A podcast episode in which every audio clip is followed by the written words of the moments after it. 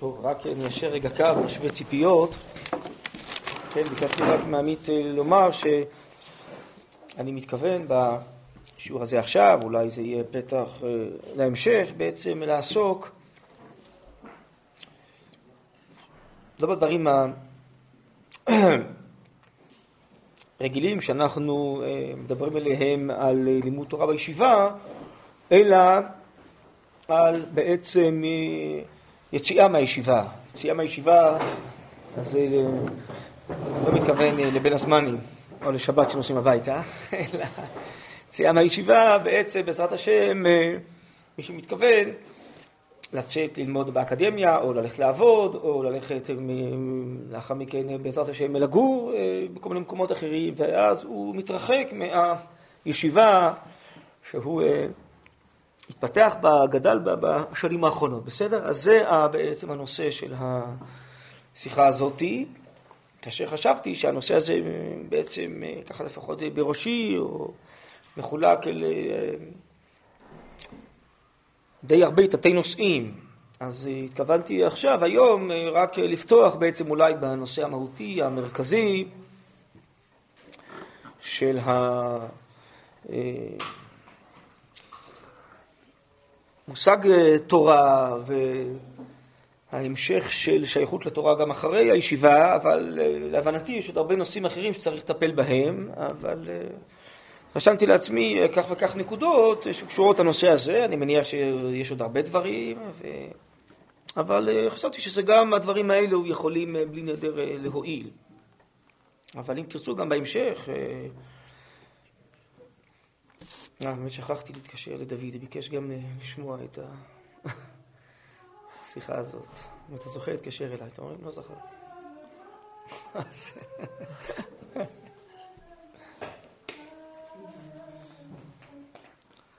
הנה, לא זכרתי להתקשר אליך. טוב, אז אני אה, מצרף אותך, טוב?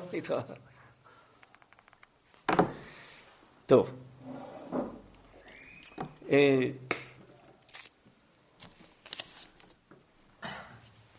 אני הייתי רוצה לחלק את השיחה הזאת, אם אפשר, לשני חלקים. החלק הראשון יותר מהותי, והחלק השני, בלי נדר, יותר פרקטי מעשי, לפחות אה, אה, עצות אה, מעשיות ממה שבינתיים הצלחתי אה, לקלוט מהניסיון של בוגרים ומהתבוננות בכל מיני מציאויות. אה, ועוד אולי הערה אחת, שהנושא הזה של יציאה מהישיבה בעצם כולל בקרבו אה, גם את האדם הפרטי, גם בעזרת השם לאחר מכן את אה, משפחתו, ההשלכות על המשפחה, ובכלל אני חושב את ההשתלבות שלו בתוך אה, כל המציאות הכללית, החברתית, הלאומית. עכשיו, בואו אה, נתבונן רגע אחד במונח ישיבה, שזה כמו שרש"י אומר בי רבנן, דהיינו בית שמתפתחים אה, תלמידי חכמים, עמלים בתורה, גדילים בתורה, וברוך השם צומחים ועולים. וברוך השם ישיבה זה דבר עוצמתי מאוד, שמשפיע על האדם, אם הוא גדל טוב, בעזרת השם משפיע עליו לכל ימי חייו, על משפחתו, מזרים כוחות לעם ישראל. אולי בעיני חלק הם, אה, אדם אה, מזרים יותר מדי כוחות, עד כדי אה, שיש כאלה שרוצים לסגור את הישיבות, כן, או כמו עכשיו. מה שנקרא תודעה יהודית ברבנות, שהיא כנראה השפיעה יותר מדי בצבא, אז כי ברוך השם, אה, התורה זה רוחניות אה, אלוקית, אה, עוצמה גדולה, אור גדול, מימינו אש דת למו, ותמיד חכמים, איך הגמרא אומרת, כל גופם נשמתם אש, תמיד חכם דרתך, אורייתא ודקה מרתך עלי, ויזהרו בגחלתם, בקביעתם, שכל דבריהם וכולי, הכל בעצם גחלי אש, עוצמה של אש. עוצמה רוחנית היא גדולה מאוד. אז זה בעצם סיבה שברוך השם ישיבה כל כך משפיעה על מי שמתקלל בה, נכנס לתוכה, מתמלא ממנה, ובעצם אדם שנכנס לישיבה הוא מרגיש שיש פה איזה הר גדול שהוא מנסה לטפס עליו, זה מעורר בו שאיפות גדולות מאוד, מסירות נפש גדולה ודבקות גדולה בתורה, בחכמיה, בלומדיה. והדבר הזה הוא אה, נפלא, משום שהוא בעצם אה, אה, פועל עלינו ומרומם אותנו, אבל מצד שני, זה עלול גם להיות חרב המתהפכת וליצור אצלנו איזושהי טעות.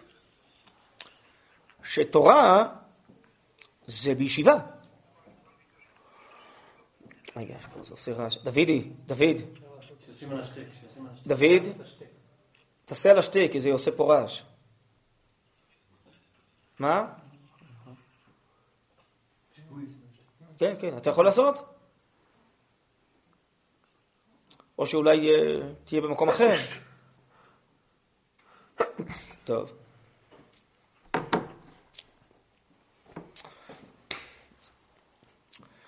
ולחלק מבחורי ישיבות ולומדי התורה בישיבות אה, דווקא יש משבר.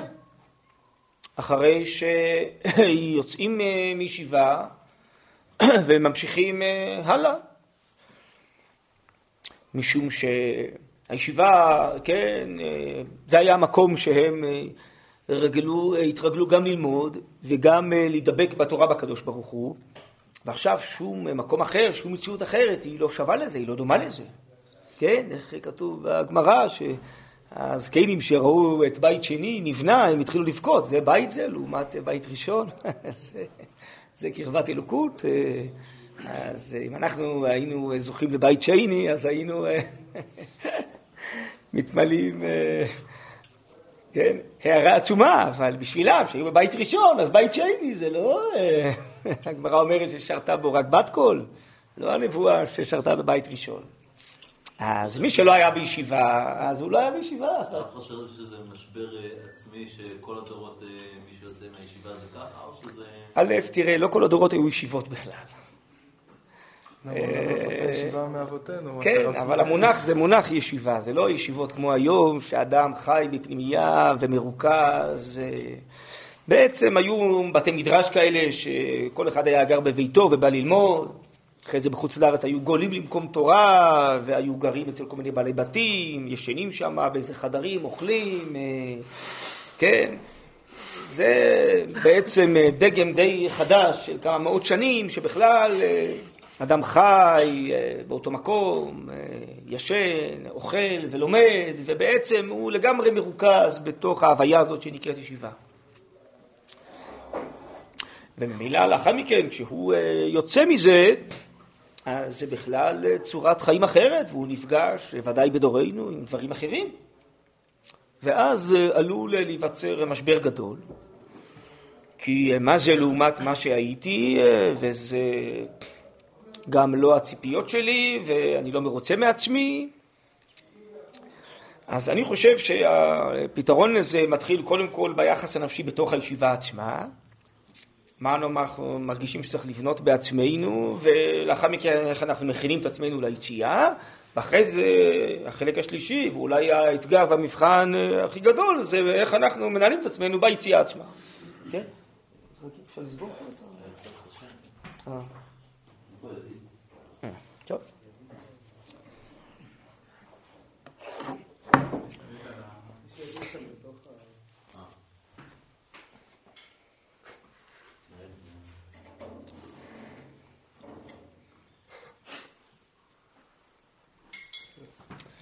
אני אומר עוד אה, משפט אחד מקדים.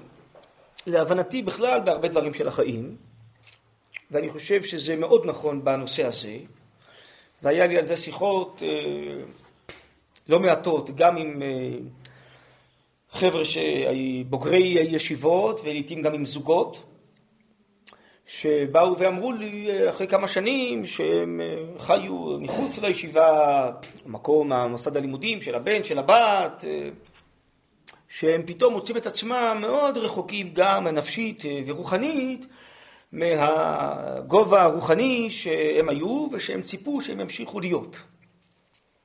ואז שאלתי אותם שאלה פשוטה, האם מראש כשיצאתם או לפני שיצאתם בעצם הייתה לכם איזו עמדה ברורה איך אתם רוצים לחיות וסביב מה יתנהלו חייכם, מה יהיה הציר המרכזי, עמוד השדרה המרכזי של חייכם. כן? או שידעתם שאתם צריכים ללמוד משהו ולעבוד במשהו ולגור באיזה מקום ומה שנקרא לזרום עם החיים. אני חושב שאצל כולם, באופן מוחלט, התשובה היא חד משמעית. הם לא ידעו מראש בעצם מהו הציר המרכזי שסביבו הם יחיו.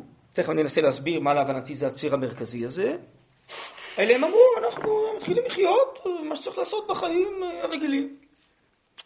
וכיוון שהחיים זורמים, והחיים לרוב הם זורמים כלפי מטה, הרבה צרכים מעשיים, הרבה צרכים חומריים, הרבה השפעות, מה שנקרא אצלנו לא הכי טובות, אז לרוב החיים הם מזרימים כלפי מטה, ואז פתאום בעצם אדם מוצא את עצמו במקום שהוא בכלל לא התכוון. מבחינה רוחנית, מבחינת קיום מצוות, מבחינת תפילות, מבחינת לימוד תורה, מבחינת אה, הדבר המרכזי שממלא את הבית. אבל אני חושב שבכלל הנקודת המוצא, זה לא שבזה ייפתרו כל הבעיות ובזה סיימנו את הנושא, אבל נקודת המוצא היא העמדה. אני חושב שזה נכון בכל דבר בחיים. העמדה המרכזית, שאם ברור לך שאתה בעזרת השם ממשיך את החיים, אבל העמוד השדרה המרכזי, הציר שעליו סביבו יתבעו החיים, זה איך אתה ממשיך להתפתח רוחנית, איך אתה ממשיך בעצם ללמוד תורה, לתקן את מידותיך, לקיים את המצוות, איך אתה בעצם ממשיך להתקרב להשם יותר ויותר. הרב, הבוגרים שהרב דיבר איתם, הם אמרו שהם לא, וזה לא היה בתכנון שלהם להמשיך להתקדם ביראת שמיים ובלימוד תורה? לא. תכף אני אסביר, בסדר? תכף אני אסביר יותר. ואז בעצם חלק גדול גם מהשיקולים המעשיים שבחיים, בעצם אולי אפילו לעיתים מה לומדים, ודאי איפה עובדים ואיפה גרים, זה ייגזר מאותו עמוד שדרה. שכיוון שהחלטתי שאני רוצה לחיות ברמה רוחנית מסוימת, כאשר זה המהות של חיי, אז סביב זה אני בונה את החיים. מהשיחות שאני עשיתי עם רוב האלה שהתלוננו על זה, זה לא היה השיקול מראש. הם בחרו איפה לגור ואיפה לעבוד, לפי כל מיני דברים אחרים טובים וחשובים, קרבה להורים, קרבה למקום עבודה, כל מיני סיבות. אבל לא הציר המרכזי היה התורה והרוחניות. בסדר, אז אני מעיר את זה, עכשיו אני חוזר רגע בעצם אחורה. תראו, דווקא אני אתחיל אולי מדבריו של המהר"ל בנתיב התורה, אני לא יודע אם אתם שמתם לב לזה, איך המהר"ל בונה את נתיב התורה. הרי בעצם הפרק הראשון הוא עוסק במהות של התורה, בתורה סדר העולם. בעצם הפרק הזה הוא שייך לספר תפארת ישראל. הוא בעצם לא קשור בכלל לספר נתיב התורה. משום שבנתיב התורה המהר"ל בהמשכו עוסק בלימוד התורה, איך האדם צריך להיות דבק בתורה, ובעצם להגביר את הרוחניות על הגשמיות, ולבחור עיקר מטפל. זה נתיב התורה, זה בעצם יותר לימוד תורה. ספר תפארת ישראל עוסק בקדושת התורה, באלוקיות התורה, ברוחניות התורה, במעלתה. זה ספר אחר. אז מה פתאום הכניס המהר"ל פרק א' של נתיב התורה, שהוא עוסק במהות הפנימית של סדר העולם, מה זה בכלל תורה? אני חושב שהתשובה היא פשוטה בעצם. אם אני רוצה אחרי זה להמשיך ללמוד תורה, אני צריך לדעת במה אני נדבק. בלי שלפחות בתמציתיות אני אקבל איזה כיוון, מה זה תורה, אני לא יודע במה להידבק. אבל אני חושב, עולה מזה דבר מאוד חשוב. שיש שני מונחים של תורה. יש מונח אחד של תורה, שזה התורה שקדמה לעולם, שזה נשמת העולם, שזה בעצם הקדושה והאלוקיות והתכלית שבשביל התכלית הזאת נברא כל העולם וכל הטבע וכל הבריאים וכל המציאות. זה מונח אחד של תורה. מה שאמר הכל לסדר העולם. הרוחניות, המגמה, האידיאל הפנימי של כל החיים. יש דבר שני שנקרא לימוד תורה. שלימוד תורה, תלמוד תורה כנגד כולם, זה ה... נקרא לזה הפרוזדור המרכזי שדרכו עולים ונדבקים באידיאל הגדול שנקרא תורה סדר העולם. אבל הוא לא האידיאל היחידי, כי יש גם תפילה ויש מידות שפותחות את הנפש לאלוקיות של התורה, ויש קיום מצוות, ויש מעשים טובים, ויש הרבה דברים. אבל יש שני מונחים, יש תורה מצד המהות שלה, ויש לימוד תורה. עכשיו כמובן, שבישיבה הפרוזדור כמעט הבלעדי למגע עם סדר העולם זה לימוד התורה, שזה הדבר המרכזי בתוך ישיבה, נכון? בחיים עצמם גם צריך להמשיך ללמוד תורה, אבל המינון משתנה כבר. שאנחנו אולי גם אה, מעבר לעבודה ולצרכים האחרים, אה, אז נעסוק גם יותר בקיום מצוות, בחסד, בתפילה, בתיקון המידות, ולא רק באופן מרוכז כל כך מסיבי בלימוד תורה. אבל אני חושב שהאדם שיוצא מישיבה או יוצא מלימוד תורה, הוא צריך בעצם לקבוע עמדה ביחס לשני הדברים האלו, גם ביחס לעצם המושג של תורה וגם ביחס למושג של לימוד תורה. ואני אסביר למה אני מתכוון. קודם כל, ביחס למושג של תורה, האם בסופו של דבר המונח תורה, האלוקיות של העולם, מתוך כך האלוקיות של האומה, מתוך כך האלוקיות של המשפחה, האלוקיות של עצמו, זה הדבר המרכזי בחייו או לא? שאלה ראשונה צריך לקבוע עמדה ביחס לזה, כל אחד יחליט מה התשובה שלו לגבי זה. האם הוא רוצה שזה יהיה מרכז חייו, גם בעזרת השם עד 120 שנה. אני אתן דוגמה. אפשר למצוא, אני חושב, לא מעט היום בתים ומשפחות כאלה של בוגרי ישיבות ובוגרות מדרשות, מכללות, שגרים במרחבי ארצנו הקדושה, ואני חושב שאפילו הם, אה, ברוך השם, אה, הבעלים מתפללים במניין, וגם הולכים לשיעורים קבועים או קובעים עתים אה, לתורה בעצמה, וברוך השם שומרים בבית על דיני כשרות ועל טהרת המשפחה, אבל התורה זה לא מרכז חייהם.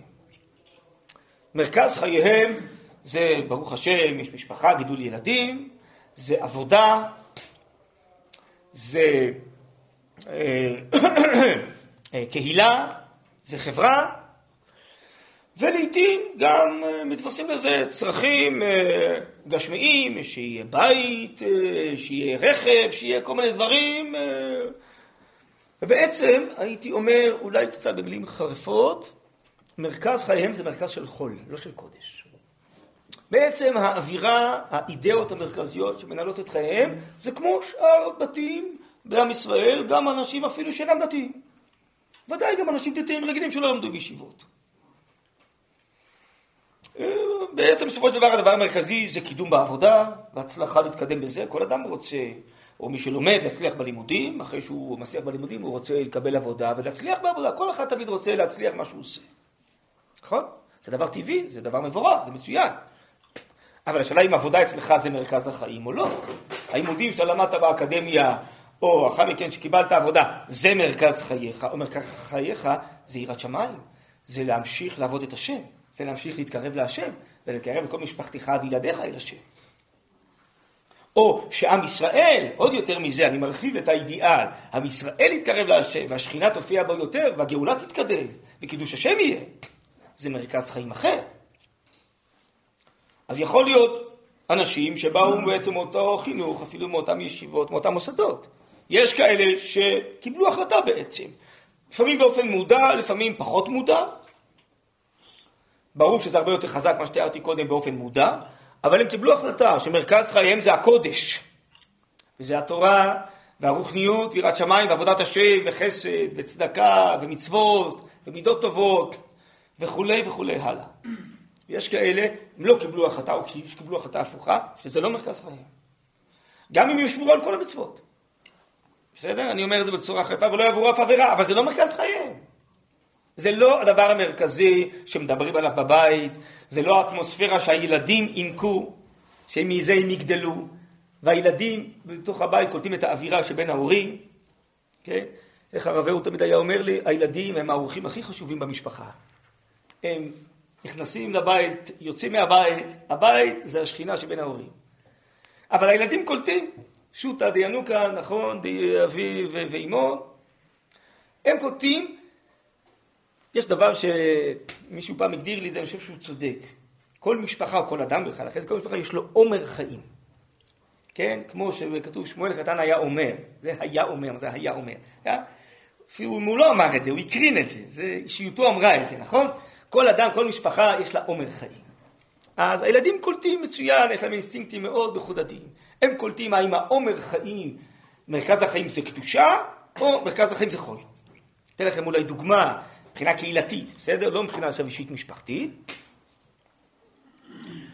אה, הסיבה שאנחנו כל כך אה, אה, משקיעים בנושא הזה של הכתר תורה והסיומים מסכתות של הילדים, זה בעצם בשביל עומר, לא רק לילדים, בשביל עצמנו, בשביל כל הקהילה. מה מרכז החיים? מה הכי חשוב בחיים? הקודש. לימוד תורה, סיום מסכתות, מזה אנחנו עושים טררם ועסק שלם. ואפילו הבנות פה של המדרשה, שהיו אמורות לנסוע שבת, אמרתי להם, תחליפו שבת, תישארו, אני רוצה שתראו את המעמד הזה. הם ממש נדהמו. איך יכול להיות שקדושה זה מרכז חיים של קהילה שלמה? זה אמירה. הם קלטו את זה מיד, זה מאוד בולט. מי שבא מבחוץ ולא ראה את זה אף פעם ולא מכיר את זה, זה מאוד מאוד בולט. זה אמירת חיים. מה הכי חשוב בחיים? שהקהילה סובבת סביב הקודש. בסדר? סביב לימוד תורה, והילדים קולטים את זה בלי שאתה אומר להם. הם מבינים, זה הכי חשוב בחיים, סביב זה עושים כזה טררה, משקיעים כסף, מביאים של ציבור, שוכרים עולם, מביאים אוכל, משקיעים כסף. זה אמירה. אז אתה יכול לבנות קהילה כזאת, חברה כזאת, אתה יכול לבנות משפחה, יכול לבנות את עצמך, שזה עמוד השדרה של חייך. ואתה יכול לבנות חיים אחרים. ואפילו שתעשה, אני אומר את הכל. תלך בבניין ותהיה כל יום בדף יוימי.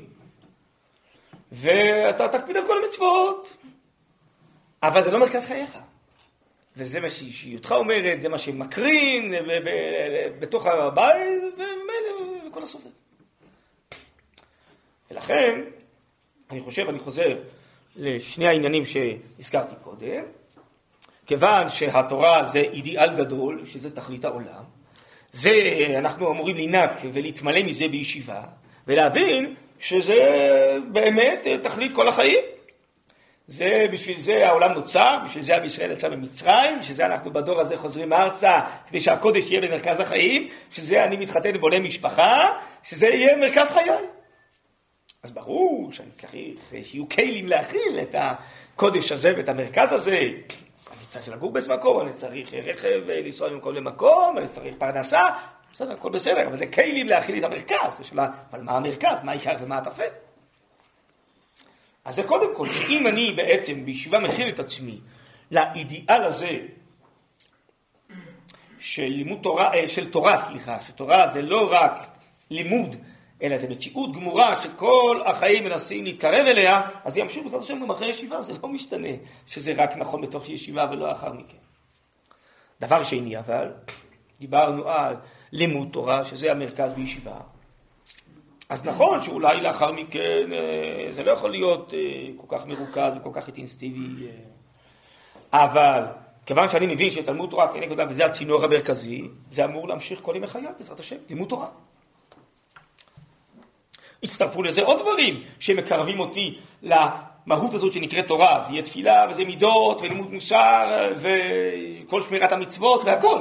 וחסד והכל הכל, בסדר. אבל גם לימוד תורה צריך להישאר.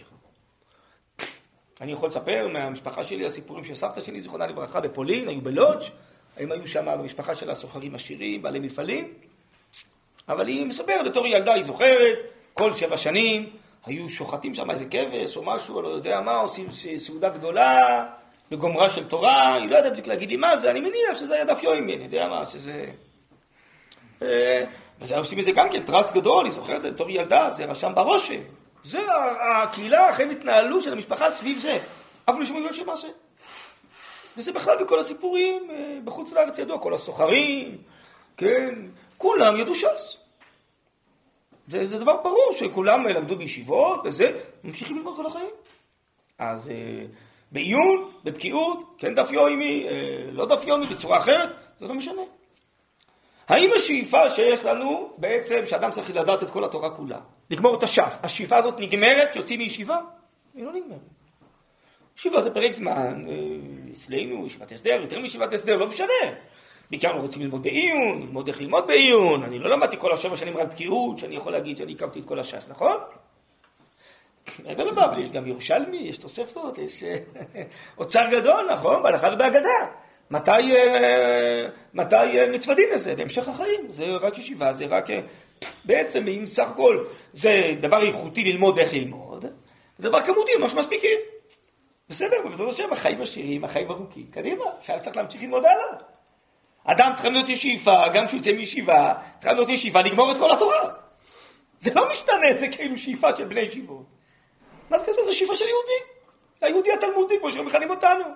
אני אמור לגמור את כל התורה כולה, בבלי, ירושלמי, אה, כן, יש עושר כזה עצום, אני אמור, אני אמור להמשיך ללמוד. מה זה קשור אם אני לומד בישיבה לא לומד בישיבה? או יש אחד שהוא מתאים לו להיות מחנך. כל מי שלומד בישיבה מתאים להיות מחנך בבית ספר, או בתלמוד תורה, או להיות רם בישיבה. כל מי שלומד בישיבה מתאים להיות רב ופוסק. אבל כל יהודי צריך ללמוד כל התורה כולה, מה זה קשור אחד לשני? אז אולי עכשיו אין לי כל כך הרבה זמן, כי אני עכשיו נכנס לשלוש, ארבע שנות לימוד באקדמיה, ולא יהיה לי עכשיו כל כך הרבה זמן. טוב, וגם אולי אחרי זה בשנים הראשונות לא יהיה לי כל כך הרבה זמן, כי אני צריך להצליח בעבודה, ויהיו דרישות אה, של הבוס, ו... טוב, אבל לפחות השאיפה אצלי כל הזמן, אז ברגע שירווח לי מעט, אני אגדיל את זמן הלימוד. כי אני צריך ללמוד כל התורה כולה, זה הדבר הכי חשוב. מעבר להצלחה בציון באקדמיה ומעבר להצלחה בעבודה. מה זה עומד לעומת זה בכלל? זה קודש וזה חול. מה זה השתנה בגלל שיצאתי בישיבה? זה לא משתנה בכלל פעם בחיים. כל אחד צריך ללמוד את כל התורה כולה. בנגלה, בנסתר, בעיון, בבקיאות. מה זה שייך? מה זה אידיאל של ישיבה? בישיבה, ברוך השם, אנחנו פנויים, זה חלון הזדמנויות, להיות מרוכזים בזה. אז מה? אבל זה לא נגמר, וככה חיו כל עם ישראל כל הדורות. תשאלו במרוקו, תשאלו במקומות אחרים, הם מספרים מהדימונאים, שכל ההורים שלהם, הסבים שלהם, היו בבוקר אה, מוכרים בשוק משהו, אבל היו גומרים את העבודה, באים הביתה לנוח, לומדים עד הערב, הולכים לישון משקיעת החמה פחות או יותר, קמים בשתיים בלילה, לומדים עד הבוקר, עד ותיקים, מתפללים, הולכים לעבודה, וחוזר חלילה כל הזמן, לא עובדים ולומדים, עובדים ולומדים כל הזמן. יהודי, יהודי לומד כל הזמן. טוב, הוא צריך להתפרנס, הוא צריך אה, לעשות דברים, בסדר. משמר הזמנים, מה יהודי עושה? הוא לומד. זה קודם כל גישה בסיסית. והאידיאל שלו לא רק לדבק בתורה סדר העולם, גם להמשיך לימוד תורה, זה אידיאל כל החיים, זה לא משתנה בישיבה. אז יש לנו איזה ציורי דמיון, בגלל הריכוז והעוצמה של ישיבה, שכאילו כל זה פוקע כשגומרים ישיבה. לא נכון, ממש לא נכון. עוד דבר אני רוצה להדגיש, שהוא נכון כל הדורות, אבל הוא ודאי בכפל כפליים נכון בדורות האלה. וזה אני ככה לא מעט מזכיר את הדבר הזה, שבעיניי זה רק מתחדד משנה לשנה ומחודש לחודש. בעצם אנחנו אומרים, הישיבה בונה תלמידי חכמים. זה נכון, תלמיד חכם זה אישיות, זה משהו איכותי. איך המהר"ל אומר? תלמיד חכם זה אש. תלמיד חכם זה שכל. זה כוח פועל ולא נפעל. כי הרגש זה דבר נפעל מאחרים. אדם לומד תורה, לומד בשכל, קונה דעת, קונה אמת, קונה עמוד שדרה. מתוך זה יש לו איזו אמת גדולה, חזקה, עמוקה, ככל שהוא יותר מתמלא ממנה וודאי בה, אז מתוכה, אחרי זה הוא משקיף על כל המציאות, והוא מנסה לשנות. אבל לא כל פיפס וכל משהו במציאות אמור להשפיע עליו. תורה זה בעצם אה, צורה שאמורה להשפיע, לא חומר שאמור לקבל במונחים של המהר"ל מפראג. בעצם ישיבה בונה תלמידי חכמים. בסדר. אבל כל תלמיד חכם, אני שואל גם בכל הדורות, הוא לימד תורה אחרי זה בישיבות? כל תלמיד חכם נהיה דיין או פוסק? לא. תלמיד חכם זה הגדרה אישיותית. האדם נהיה תלמיד חכם. תלמיד של החוכמה, זה מה שחשוב לו, הוא מלא אמת, הוא מלא דעת השם, הוא מלא קדושה, הוא אישיות של תלמיד חכם. כל תלמיד חכם מתאים לו עכשיו ללמד תורה לאחרים? לא. אז מה מתאים לו? אחרי זה ללמוד איזה מקצוע, כמו שתלמידי חכמים היו סוחרים בחנויות, היו בעלי חנויות, כל הדורות, תלמידי חכמים עסקו בכל מיני עניינים. יש סיפור ידוע נודע ביהודה שהתקבל אה, לפראג, אז הוא אה, נתן מקורות להעביר שיעור כלולי בבית הכנסת המרכזי של פראג. אז בדרך לשיעור הוא שומע שני מטאטי רחובות מתווכחים על המקורות שלו. אז אם הם, אה, הם מתווכחים על המקורות, אז מה, מה יגידו אותם דרך חכמים בבית המדרש? הוא חזר הביתה והוציא מקורות חדשים. שיעור אחר, כנראה זה לא היה ברמה המתאימה לפראג, זה שיעור שהכנתי. אז מה, בגלל שהם מנקי רחובות, כי זה פרנסתם, עד בגלל זה הם לא תלמידי חכמים? מה, מה, זה, מה זה קשור לעניין בכלל? אז אני אומר, רק מצד המידע, הידע והעומק, מצד האישיות של תלמיד חכם. היום כל אחד, כל אדם צריך להיות תלמיד חכם. תלמיד חכם לאחר מכן שיהיה מהנדס, תלמיד חכם שיהיה מנהל חשבונות, תלמיד חכם שיהיה בונה התיישבות, תלמיד חכם שיהיה חקלאי, תלמיד חכם שיהיה פוליטיקאי. אם הוא לא יהיה תלמיד חכם, אז יערבבו אותו, יבלבלו אותו, כן, מהר מאוד. במקום שהוא ישפיע על המציאות, הוא יושפע מהמציאות. אם אדם רוצה באמת לבנות גם את אישיותו וגם את משפחתו, ואחרי זה לתרום לעם ישראל באופן אמיתי, לא באופן דמיוני, כל מיני השפעות זרות, ולקדם באמת את השכינה ולהתקרב לתורה, הוא צריך להיות תמיד חכם. אז כל אדם שזה בשביל להיות תמיד חכם.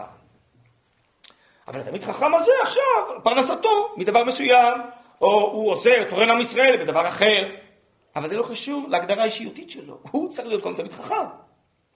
וההגדרה הזאת צריכה רק ללכת ולשחק עם משך החיים. אדרבה, זה הולך ומשתפשף עם כל מיני דברים אחרים, כל מיני אתגרים, כן, אז אתה רואה, כן, לפעמים, איך המהר"ל אומר, ההפכים מלמדים זה על זה. אז הייתי בישיבה, כולם היו כמוני, כולם אמרו כמוני, הרב צבי צעק, אז זה, עכשיו אתה רואה שאנשים אומרים אחרת, מה אני אומר על זה? זה לפעמים, אה, אה, לפעמים כמו, אני מניח שרובכם ראיתם בצבא, פתאום פוגשים דברים אחרים, אז זה הרבה יותר מחדד ומחזק את מה שאתה מאמין בו, את מה שאתה עושה, נכון? אז גם בחיים זה ככה. גם בחיים זה ככה. אה, בתור דוגמה אני אתן, אני למדתי בשעת מרכז הרב, ולפני ש... הגעתי לישיבת דימונה, אז לימדתי שלוש שנים בנתיב מאיר, עד שברחתי משם כל עוד נפשי בי, כי הרגשתי שאני לא אה, מצליח לדבר אל בני הנוער, שאני אה, משעמם אותם, וכולם עמדו בתור לאחות, ורק לברוח מהשיעור שלי. אז הבנתי שזה לא מקומי. אבל אה, בעצם פתאום היה שם חדר רמים, כל מיני רמים, מכל מיני ישיבות, כל מיני דעות, כל מיני עניינים, זה לא בדיוק מה שאמרו רבותיי במרכז הרב. בסדר, אני צריך להתחיל להתמודד, לשמוע דברים ולראות מה אני אומר, להתייעץ עם רבותיי, היה פה איזה ברור. פעם ראשונה שכאילו יצאתי מהחממה של אה, מרכז הרב של אז, הדר המור עוד לא הייתה, היה רק מרכז הרב. פתאום אני נכנס לעולם, גם תורני, אבל יש דעות אחרות, גוונים, אה, בכלל גישות אחרות. בסדר, ככה זה בחיים.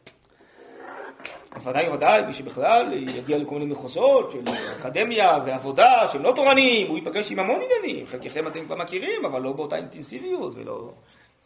אז בסדר, אז מה? מה, אנחנו מסוכר, אנחנו נמסים? מי שנבנה פה כתלמיד חכם, מי שבכמה שנים כבר התחיל אה, אה, לצעוק בתוך נפשו את העמדה הזו של תלמיד חכם, בעזרת השם, זה הוא ילך ויגביר את זה, ויחזק את זה. בין בלימוד תורה שלא באופן חיובי, בין בהתמודדות שלו עם דברים הפוכים, וכל המשך החיים זה לא רק אה, לסיים את כל התורה כולה, אלא להמשיך לפתח את האישיות של תלמיד חכם שבי. זה לא נגמר בישיבה. אותו עמוד שדרה, אותה אישיות שהתחלתי לבנות פה. זה לא משימה רק של ישיבה. ישיבה זה רק קרש קפיצה. זה נקודת הזנקה ישיבה. שאתה פנוי מהכל, אתה מרוכז בזה, יש לך רבנים, הם מלמדים אותך, מדריכים אותך, בסדר, זה, זה בעצם הייתי אומר, זה מין הזנקה מצוינת. אבל למה הזנקה לכל החיים? עיקר המשך ההתפתחות, עיקר המשך הלימוד, זה בסוף המשך החיים, זה לא בישיבה.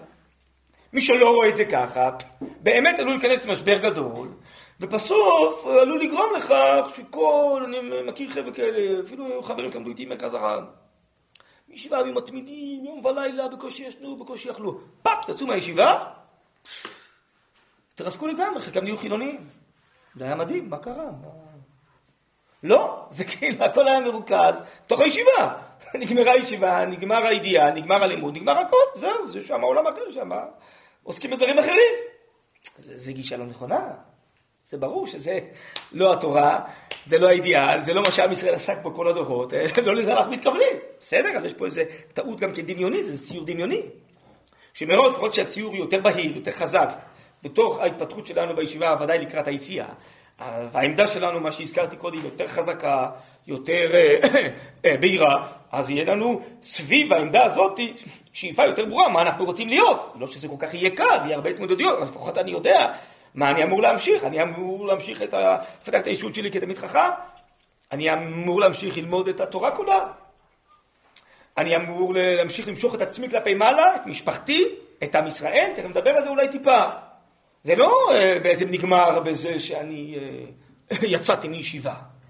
בסדר? לא האידיאל של התורה, ואפילו לא לימוד התורה וההתפתחות הרוחנית שלי. בסדר עד כאן? אולי נעשה שאני אמשיך אולי עוד נקודה או שתיים, ואז אם אתם רוצים קצת אה, תשאלו, בסדר? אבל אולי אני פה אמשיך טיפה את הרצף של הדברים שכתבתי לעצמי.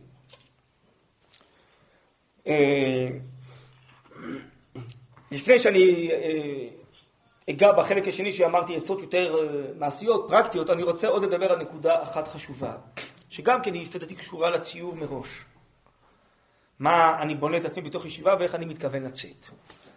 וגם חלק מהשאלות ששואלים אותי, גם חבר'ה לפעמים בישיבה וגם חבר'ה שעושים בישיבה, זה איך אני אה, בעצם ממשיך את המהלך שלי ואני לא יורד, לפעמים אה, החבר'ה באמת הרי אה, שואלים את זה וחוששים לפני ההלכה לצבא. אני אומר, צריך בכלל להפוך את השאלה, צריך להפוך את הגישה. מה פתאום בכלל לדבר על זה שאני אמור לרדת? אני חושב שהדבר המרכזי שצריך להטריד אותנו, זה איך אני משפיע על המציאות שאני אכנס אליה. היא אמורה להשפיע עליי? מה אבא מינה בכלל? מה אבא מינה בכלל? לצערי, יש מציאות, היא לא זכתה, אנשים לא זכו ללמוד תורה, לא זכו אה, להתפתח רוחנית, אה, אה, מושפעים מכל מיני השפעות שהם חושבים שהן הכי נכונות, בסדר, זה המציאות, אנחנו לא נשנה את המציאות ברגע אחד, המציאות מתפתחת וכולי, אבל בכלל התפקיד שלי זה לא רק אה, לשמור על עצמי ולא לרדת. זה פשיטה, זה מובן מאליו, אני בכלל לא חושב שזו השאלה המרכזית שצריכה להיות. השאלה המרכזית צריכה להיות, בעזרת השם, איך אני, בתוך החיים שלי, ממשיך להשפיע על עם ישראל, כמו שישיבות בעם ישראל משפיעות, רוחניות ותורה בעם ישראל, איך אני אחרי זה כפרט, כמשפחה, כקהילה, אה, או כחברים, חבורה, לא משנה מה, איך אני ממשיך להשפיע על עם ישראל. במקום שלי, באזור שלי, מעגלים שלי, או בדברים לאומיים כלליים, לא יודע מה, כל אחד לפי כישרונותיו, יכולותיו, תעצומותיו, לא משנה. אבל לפי דעתי זאת השאלה המרכזית, הרי אני פה גדלתי בישיבה שאנחנו חלק מגאולה, חלק מתהליך של עם ישראל, חלק מחזרת שכינה לציון, ברור שהאידיאל הזה אמור להמשיך איתי הלאה, לא פתאום נהייתי אדם פרטי ברגע שיצאתי מישיבה, פה הייתי באווירה כללית, שמעתי על עם ישראל, על כלל ישראל, על סגולת ישראל, על גאולת ישראל, גמר, יצאתי מישיבה, נהייתי אדם פרטי. עכשיו האקדמיה שלי, העבודה שלי, המשפחה שלי, וזהו. מה, מה, האידיאלים נגמרו, הגאולה הפסיקה בגלל שיצאת מישיבה? הכל ממשיך, לא? רק עכשיו אתה משפיע על עם ישראל דרך זה שאתה חלק מישיבה, וישיבה זה מבועי חוכמה כאילו בעם ישראל, מבועי אור בעם ישראל, וזה ודאי משפיע. עכשיו, השפעה של עם ישראל בצורה אחרת. דרך האישיות הפרטית שלך, דרך המשפחה הפרטית שלך, דרך הקהילה שתתחבר אליה, או כל מיני חיבורים ומעגלים אחרים שאתה עושה. אבל ברור שאני אמור להמשיך להשפיע על עם ישראל. מה השאלה בכלל?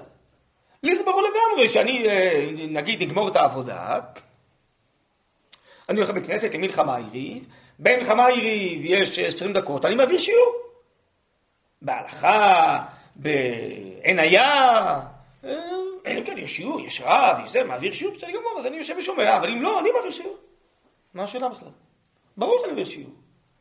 ואם אה, יש אה, שבת בית הכנסת ואין רב, וחלק מהקהילות הם המציאו זה שהם לא רוצים רבנים, אז בסדר, אז אם הם מאפשרים לחברים לעלות לדבר, אני עולה לדבר, אומר דבר תורה בשבת, זה בין אה, קבלת שבת, זה בין.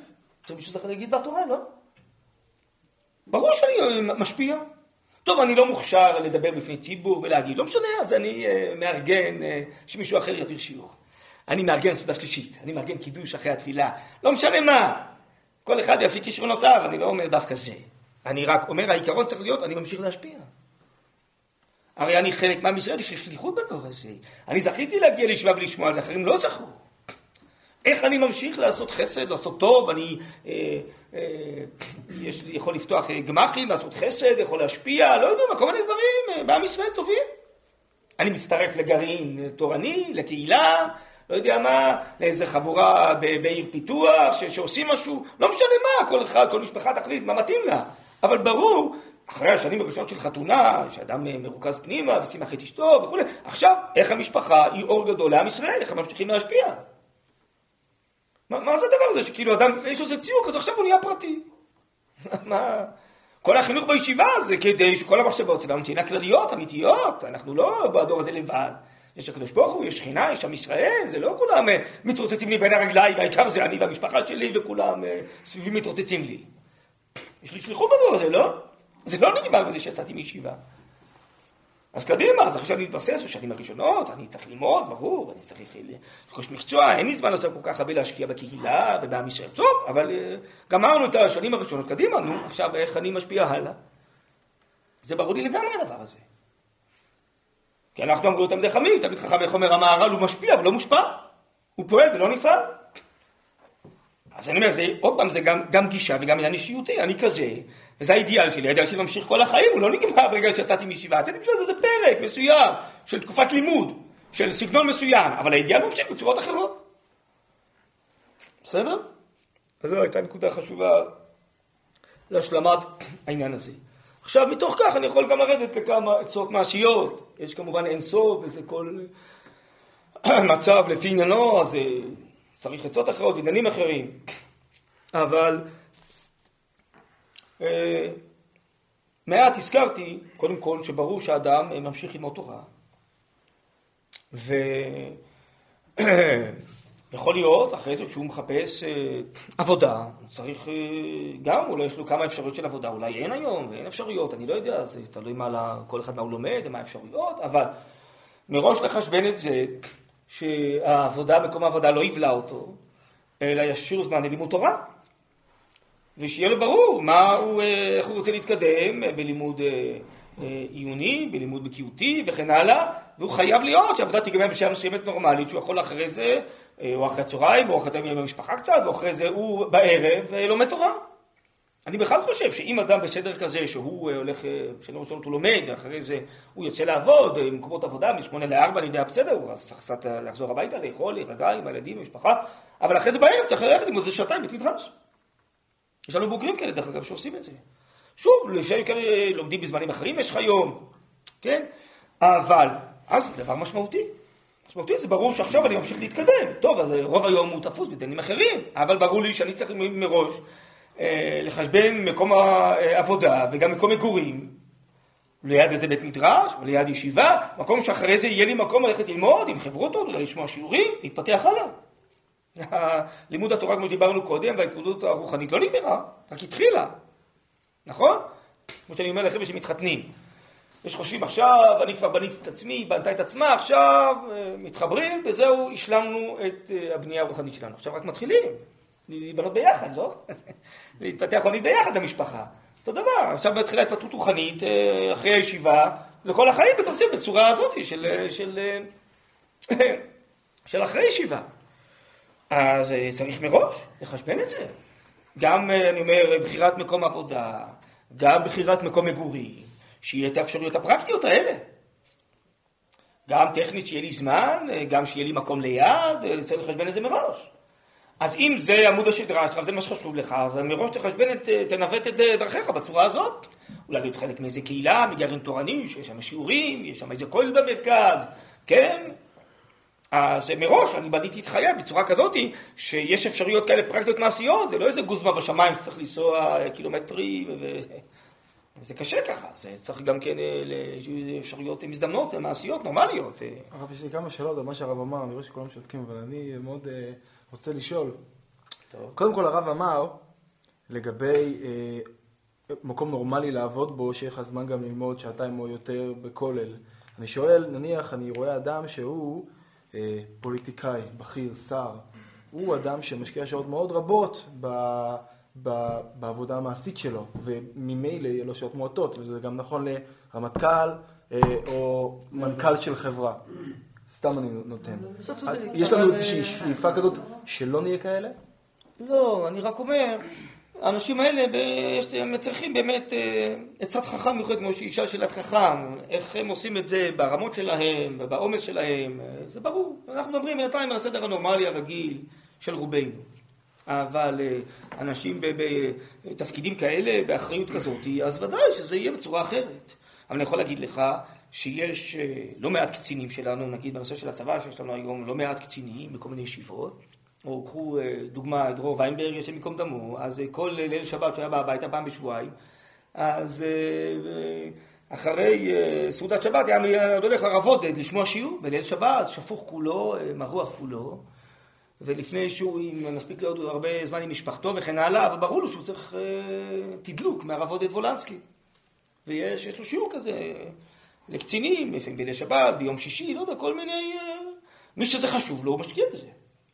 אז השאלה היא כמה זה חשוב לאותו קצין. אז גם ברמות שלהם, גם בזה, אז מי שחשוב לו מוצא את הדרך. אם לא שיעור קבוע, הוא בא להתייעצויות, הוא בא בזמנים מיוחדים, לא משנה. אבל מעבר לכל הזה, ואפילו מעבר למשפחה, הוא משקיע בזה כי זה חשוב לו. אז כנראה שגם ברמות האלה זה אפשרי. אבל זה כמובן יהיה כבר בצורות אחרות. אי אפשר להשוות את זה לאדם רגיל שלומד מקצוע והולך לעבוד, שזה כמובן סדרים אחרים הרבה יותר פשוטים. ליישם את זה. שוב, מי שרוצה, מי שלא רוצה, אז גם פה לא ליישם את זה. עכשיו, בהמשך לשאלה שלו, ברגע שאתה מתחרה כביכול מול אנשים שאין להם את אה, שעתיים שלוש של לימוד תורה ביום, אז אפילו סתם באקדמיה בתואר, אז סביר להניח שהם יהיו בדרגה יותר גבוהה, וסביר כן. להניח שאם הם טוטאלית בתואר, כן. שגוני שגם הם יהיו בסופו של דבר המנכ"לים של החברות. כאילו, כן. אם אתה לא טוטאלי לאיזה משהו מסוים, אז יכול להיות שיש פה... אז יותר חשוב להיות ירא השם ותמיד חכם מאשר להיות מנכ"ל. בסדר גמור. אז הם יהיו יותר, אז מה? מה שאתה צריך להחליט בחיים שלך, מה העיקר, מה אתה הטפל. אז הם ילמדו יותר מהר, ואפשר להניח שהם אולי יותר צעירים ממך, כי אתה למדת כמה שנים בישיבה. בסדר, והם יתקדמו יותר מהר בעבודה, ויהיה להם משכורת יותר גבוהה, וקידום בעבודה, ויהיו מנכ"לים, ואתה ייקח לך יותר זמן, או שבסוף לא תהיה מנכ"ל. בסדר? יותר חשוב לי להיות אה, תמיד חכם, אה, ומלא קדושה, מלא יראת שמיים, ומלא אמונה, ולהשפיע על עם ישראל, ושילדיי יהיו כאלה. יותר חשוב לי. אז אני מוותר, מה שצריך לוותר.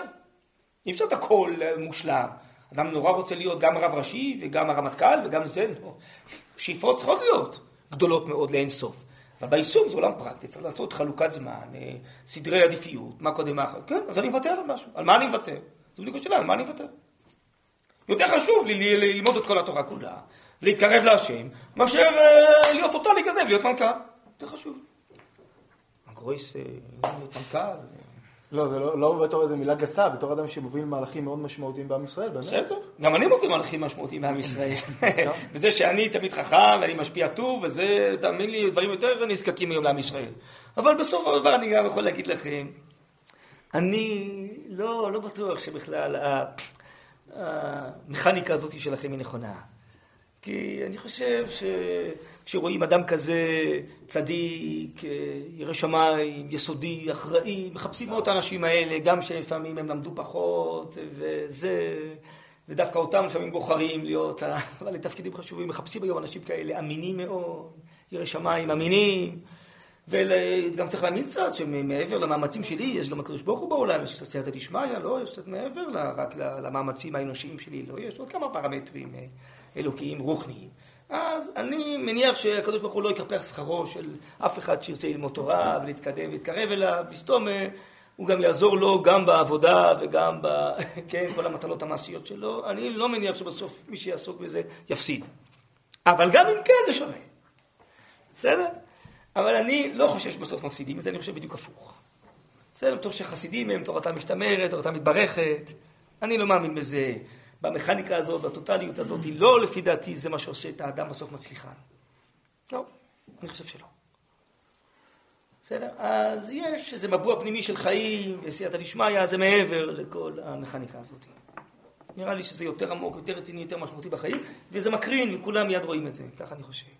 מיד רואים, גם חיילים כאלה מיד, המפקדים רואים אותה, אחרי זה אה, כל מיני אה, מנהלי מפעלים, אה, בעלי עסקים, מיד קולטים את החבר'ה האלה ומנסים לקדם אותם, כי הם רואים שזה אנשים אמינים, אחראים, שכדאי שהם יהיו לידי. אה, נראה לי שבסוף גם, גם מפסידים את זה, אבל לא בשביל זה, גם אם הייתי מפסיד מזה, זה שווה.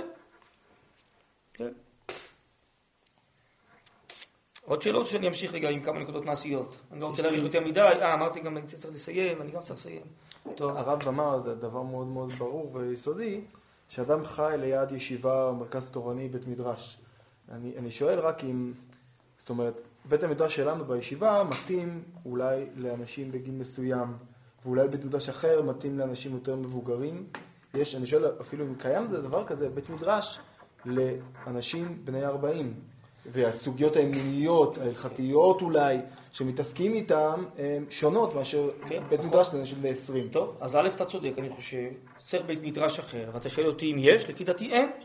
אז הם מחכים לך שתקים כזה דבר, ולכם מחכים שאתם תחדשו דברים בעם ישראל. זה מה שאמרתי קודם, רמז שצריך לפעול ולפעול דברים במציאות. אז מחכים לכם שתעשו את זה. אני יכול לתת לכם דוגמה מאיזה בוגר שלנו, ארי פוזיילוב, שהוא עובד בבורסה, ביהלומים וזה, והוא אה, גר בפתח תקווה בערב, הוא הולך ללמוד באיזה כולל חרדי. יש שם חברותא, יש שם שיעורים, הוא כל... אה, מה? אני שם אסכוללים בבני 40. כן. אז אפשר להגיד גם ככוללים כאלה ציוניים, אולי אפשר לחדש גם לציוניים, שגם כן מותר ללמוד תורה. לא רק לחרדים מותר ללמוד תורה, וגם אנחנו יכולים לחדש משהו, בוגרי מצפה רמון, בואו נחדש משהו בעולם, מה קרה?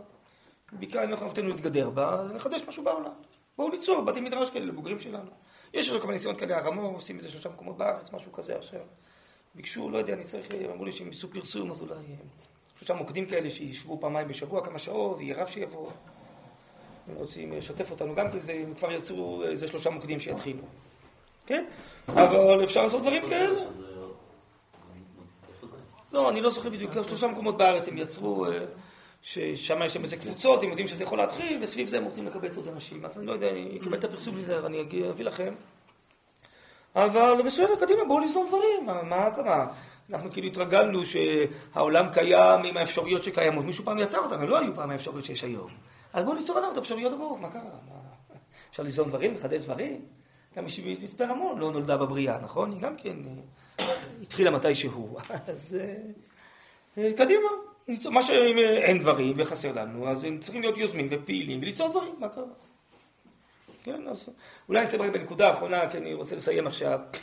נמשיך, אבל אם תרצו, רק נקודה אחרונה, שהיא לפי דעתי עוד אה, נדבך מאוד, אה, מאוד מהותי, שאני מהניסיון רואה שזה אולי אפילו נקודה קריטית, גם לאדם עצמו וגם למשפחה. מה שנקרא בחז"ל, דבקות בתלמיד חכם, תלמידי חכמים. מעבר ללימוד של אדם עצמו, אדם צריך לפי דעתי איזה קשר עם רב. רב שהוא הרב המובהק שלו, שהוא מתייעץ איתו, הוא שואל אותו, יכול להיות אולי רב אחד בעניין מסוים, ורב אחד בעניין אחר, בעניינים אחרים, לא משנה, אבל צריך גם קשר לתלמידי חכמים. צריך עצה של תורה, צריך uh, להיות מחובר לתלמיד חכם. במקום המגורים אבל? לא חייב להיות, יכול להיות שזה דווקא לרב שלך בישיבה, או לראש הישיבה שלך, או כל אחד זוכה, לא יודע, אז אולי ימצא רב אחר במקום מגורים שלו, לא משנה, כל אחד יבחר לו מי הרב שלו, מי הרב של המשפחה. כמו שאני חושב שכל יישוב צריך רב, לא כולם רוצים את זה, חושבים ככה, אני חושב שכל בית כנסת, כל רב, כמה זה הנהגה, גם אדם, גם משפחה צריכים רב. תחליט מי הרב שלך. צריך רב, לפעמים יש דברים מסובכים, יש צמתים מסובכים בחיים, צריך עצה, צריך עצה של תורה. ומישהו שילווה אותי, שיהיה איתי גם הסמכות שלי וגם בדברים הפחות נעימים שלי, צריך איזה גב, צריך תמיכה. יכול לספר לכם לא מעט סיפורים של בוגרים שלנו, שזה היה פשוט הצלה בשבילם, שהיה להם רב. אחד מאיתנו, הרב צבי, כן, ברגעי שמחה, ברגעים פחות שמחים, לא נפרוס עכשיו את כל הסיפורים, לא משנה, אבל אה, אני אומר, זה דבר קריטי בחיים. אבל לא רק בשביל הרגעים האלה, גם בשביל היום-יום. גם בשביל עצם הקשר של פת בסלו, עצם הקשר שאני שייך למה שאני מחובר למשהו. מעבר לעצות אה, לגור ליד מקום תורה ולימוד תורה, כל מה שדיברנו, אני חושב שכל אדם צריך שהוא, גם בעיקר לפני שהוא יוצא מישיבה, יחליט מי הרב שלו. להיות מחובר לרב. אני משוכנע שזו עצה אמיתית שהיא מאוד קריטית לחיים. טוב, בואו נעצור פה, בסדר? כדאי שגם אתם קצת תחשבו איזה עוד נושאים ובאיזה עוד אתם רוצים לשמוע, בסדר? כי זה, אנחנו, אה, זה משהו מתהווה פה. אז אני חושב שזה לא רק כדאי שאני אחשוב בעצמי, אלא גם תעלו אתם דברים מעצמכם. אני משתדל גם בלי נדר, אני רוצה להתייעץ עם כל מיני בוגרים שלנו, מה הם אה, חווים, מה הם חשים, איזה עצות יש להם, אה, כן, אה, אני נמצא פה, אבל יש... אז בלי נדר ננסה אולי ליצור איזה משהו, איזה מין שיטה כזאת של הכנה בעצם שלנו, בעזרת השם, להמשך ההתפתחות בחיים, בסדר? אז מאיזה שיטה אנחנו, בית מדרש יוצר, לא ככה זה נקרא היום, אנחנו, אנחנו יוצרים משהו חדש, כן? דבר חדש נולד, לא איך זה נקרא? מתחיל. משהו חדש מתחיל. משהו חדש מתחיל. אז אנחנו ביחד נדר, ניצור את זה ביחד. בסדר? טוב.